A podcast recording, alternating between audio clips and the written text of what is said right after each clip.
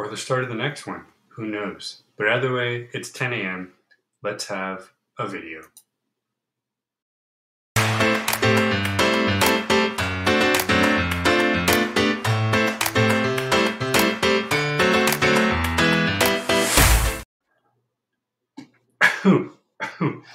Excuse me, guys. Welcome to another episode of Altered Universe Everyday Heroes, the series that covers the more in depth, detailed conversations. Today, one of our favorite topics to go over is mental health.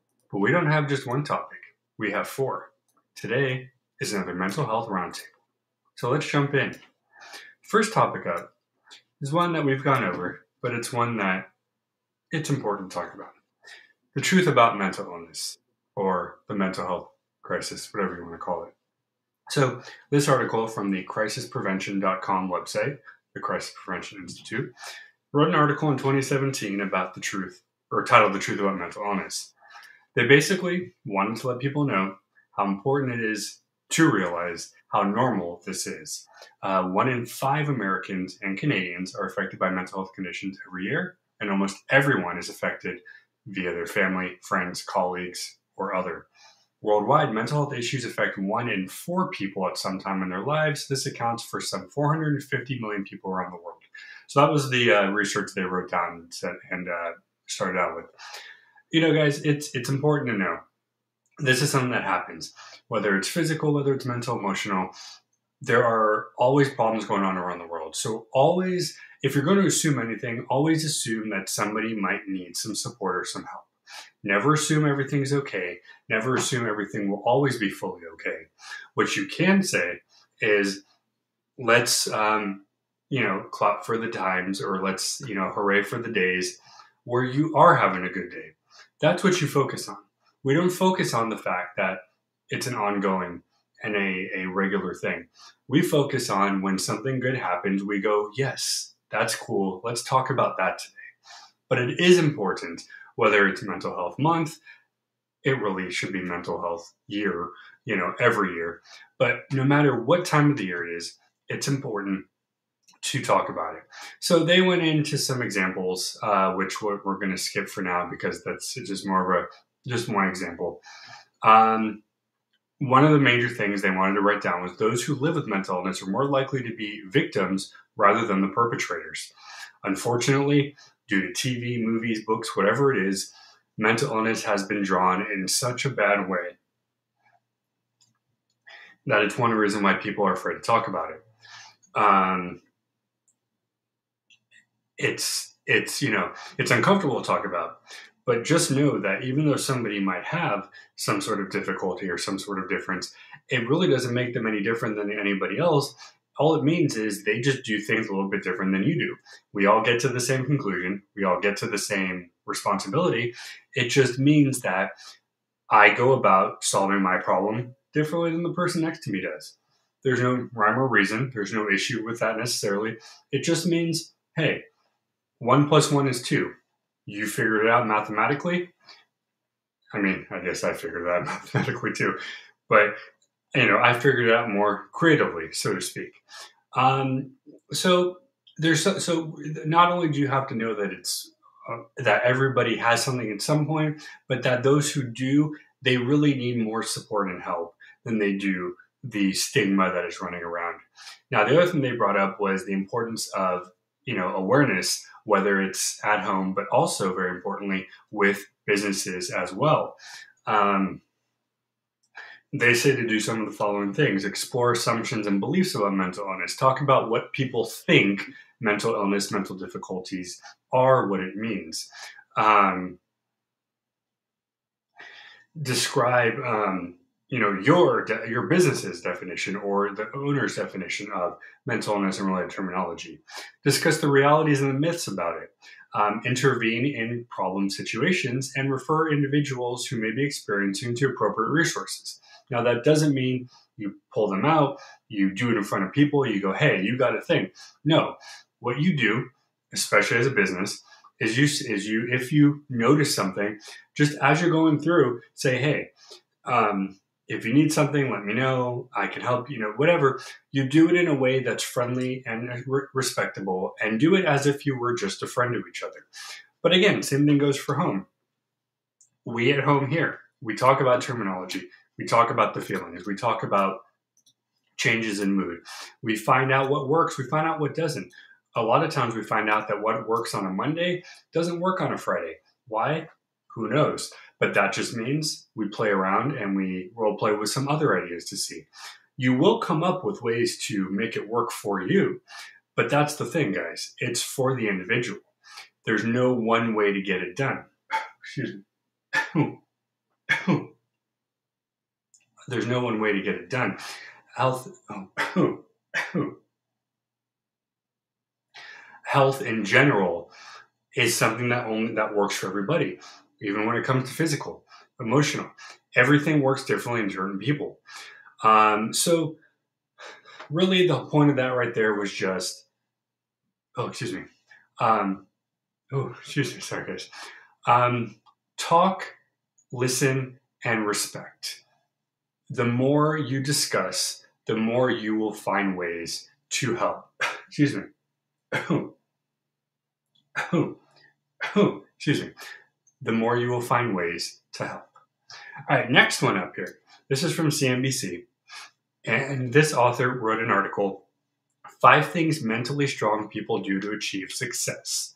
So keep in mind, this is from the uh, point of, of business people, of technology, but this can be used in ways to um, teach or regulate yourself. Number one, is actually regulating your emotions. they write everybody experiences conflict and setbacks, personally and professionally. But rather than letting your emotions fly off the handle, the author says mentally strong people know how to regulate their feelings so that they can they don't do or say anything that will cost them in the long run.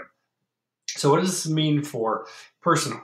Well, for me, I used to be very uh, sporadic and literal, and if something got me, excuse me, it's a mixture of emotion and also just learning to breathe between my words. But um, I would just fly, I would just get angry and fly off the handle. What I learn now is that if somebody says something or if I hear something that might come off as kind of weird to my brain, I take a quick breath, I think, and if I'm still a little confused, I say, you know, hey, can you explain or what does that mean or can you can you give me more detail? That way, you don't necessarily have to agree personally, but that way if you think and you listen and you act because again, as much as it's important for the person who's living with the person with mental illness, the person with mental illness also needs to learn to talk or I'm sorry, to listen and to think and to respect as well. So while it works great in business because you don't want to, you know, lose a job or promotion over it, it works very well with personal because it gives you a minute to breathe and go, okay, where is that coming from? Where is this going? Oh, I get it. Or, hmm, I still don't understand. Then you can go back and say, can you can you explain more? Can you give me more detail? And then you have a conversation. Sorry, excuse me. then you have a conversation. Um, number two, take positive action. Instead of letting a bad moment deter you from moving forward, uh, mentally strong people know how to turn negative into positive in order to move ahead. So, again, in business, that's what you would do to make sure that you continue doing the job you're supposed to do.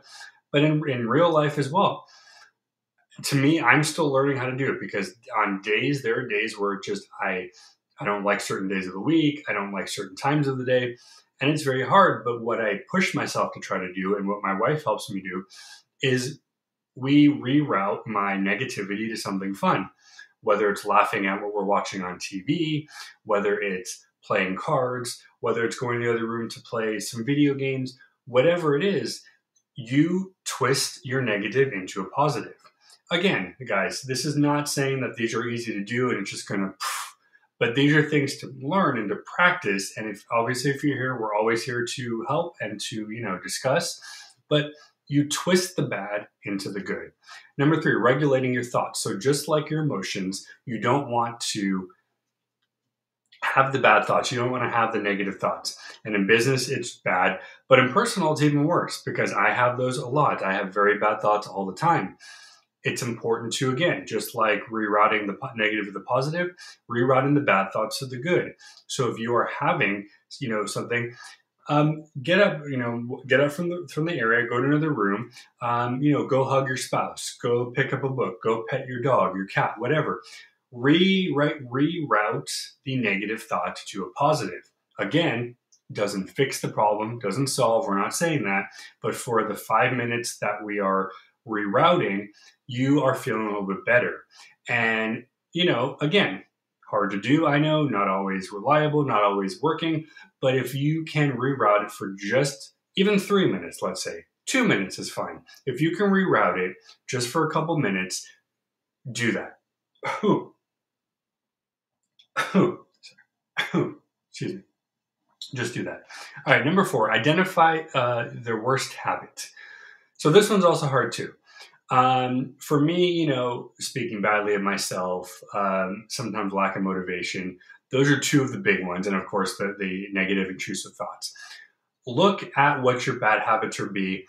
Maybe focus on teaching yourself how to reroute it. Uh, the example they give is junk food. That's obviously a bad habit. I've been actually fixing that a lot. Instead of reaching for the chips and the cookies, I'll grab a fig bar or some string cheese or an apple juice something instead to fill me up for a few minutes, but it's not necessarily bad. Do I still have some desserts? Of course. But when you don't need to or you don't have to, grab something else. So this is one of those things, and I, I do these wellness calendars every month with my wife, and a lot of them are, you know, uh, you know, get up and move, uh, do an exercise, do whatever. But a lot of them are, you know, practice a good habit, uh, practice, um, you know, don't for for an entire hour in a day, you know, don't be on your phone or something like that. Um, but reroute again. This is all about rerouting, guys.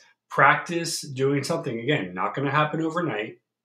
But if just to start off, if you want to make it easy, write down what your worst habit is.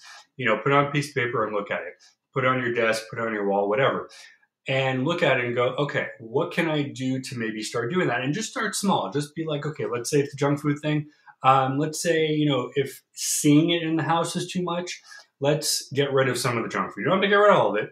Maybe you have three bags of chips. How about you donate two of them to your neighbor or to a food pantry and just keep one? That way you don't have so much of it there. You obviously want to practice with having the thing so you can have what you want in the house or around you, but get rid of some of it. Maybe do that. If it's the phone thing, you know, what I do when I'm at work, I put my phone downstairs. I come up here, no phone in my work zone, just my computer to practice not having to be, you know, on it all the time. So there's that. The last one here, practice gratitude. Gratitude is something that we always talk about here. The more you can love someone else, the easier and more understandable it will be to love you. Whether it's saying, you know, telling somebody you love them, whether it's giving somebody a hug, whether it's just, um, oh, excuse me, oh, excuse me. Oh, sorry. Whether it's just excuse me, whether it's just saying, "Hey, how's it going?" Show somebody some gratitude, and it'll make you feel better. So those are five things that mentally strong people do. That if you do them, it may help you out a little bit. You never know. All right. Next up, with the good comes the bad. We have five signs of depression that you shouldn't ignore if they're happening. Now, the first two go go together difficulty getting out of bed and sleeping habits. Um, obviously, they always say, um, you know, going to bed at a good time, get up at a good, you know, moment. Obviously, that doesn't always happen. Um, if you're finding extra tired, if you're finding, you know, sleep issues, it could be just general thing. I mean, um, I know a lot of people that just generally have sleep problems, but if you're noticing that it's really getting to you mentally and it's killing you or it's hurting you, that's when you want to talk to talk to your professional and say, okay, sometimes I have a problem, but this just this just feels oh, excuse me.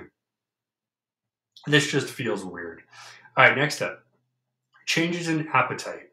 Again, if you're not eating that you if you're not eating the way you usually eat, if you're not eating the way you're supposed to, could be a sign of different things. Highly likely when it comes to mental health, sign of some sort of depression as well.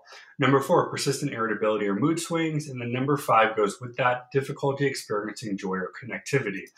Again, if you're overly angry, overly sad, overly happy, and you're having that problem of really enjoying your time, that's a thing too. Now, keep in mind, we're not here to diagnose and to say anything. We're not professionals. You have to go to your professional for that.